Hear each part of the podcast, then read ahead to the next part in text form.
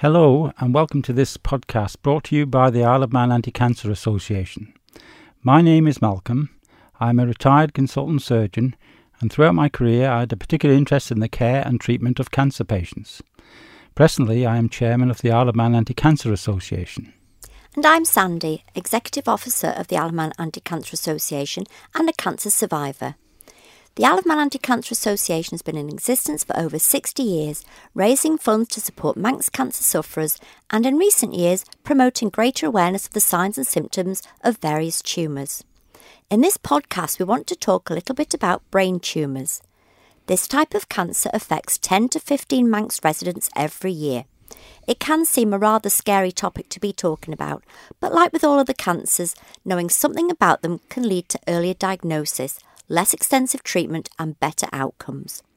There are some very good treatments available these days for treating tumours affecting the brain. Our brain is quite remarkable and responsible for making humans the most dominant species on this planet. It is basically the control centre for everything we are capable of doing.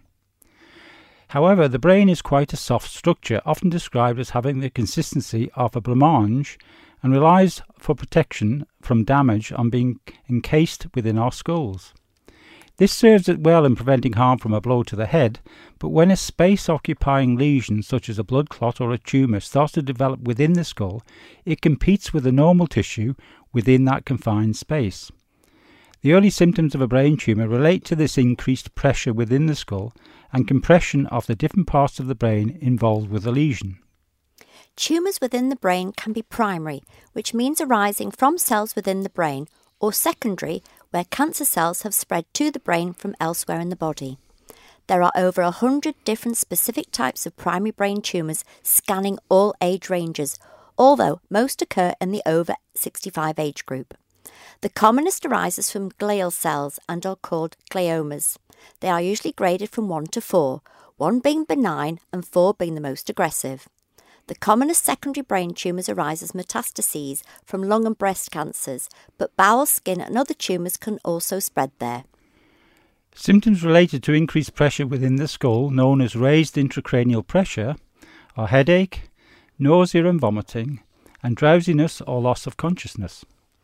Headaches are a very common symptom experienced by individuals associated with a vast variety of conditions, such as viral infections, stress, migraine, and overindulgence in alcohol. Headaches arising from a space occupying lesion usually tend to be different than headaches you may have experienced previously, often throbbing in nature and associated with nausea. It may wake you up through the night, or be worse first thing in the morning, or when you cough, sneeze, or bend down. It is also poorly relieved by common over the counter pain relieving medications such as paracetamol and aspirin and gradually gets worse over time. Other symptoms relate to where the tumour may be within the brain. Some of these can be quite obvious, such as weakness in the limbs, face, or one side of the body, problems with your speech, or difficulty with balance or walking. Others could be more subtle, such as memory loss, change in mood, personality, or behaviour difficulty with routine activities like reading and talking, a change in sensation or taste and smell, visual disturbance, or bladder control problems. Some of these vague symptoms may be more noticeable to someone else rather than you yourself. Another common symptom is having a seizure or fit, present in up to 8 out of every 10 people with a brain tumour. You might have some jerking or twitching of your arms or legs, or your seizure might affect your whole body. With some seizures, you may go blank and stop responding to people around you for seconds or minutes, or you might notice odd smells or sensations. Having a seizure can be a very frightening experience and arises from many different illnesses. It is important, if you experience what you think may be a seizure, that you see your doctor immediately or go to the A&E department. Remember, if you have any of these symptoms that we've spoken about, and particularly if they don't go away, then please go and see your doctor. It's unlikely to be a tumour, but it's best to be sure.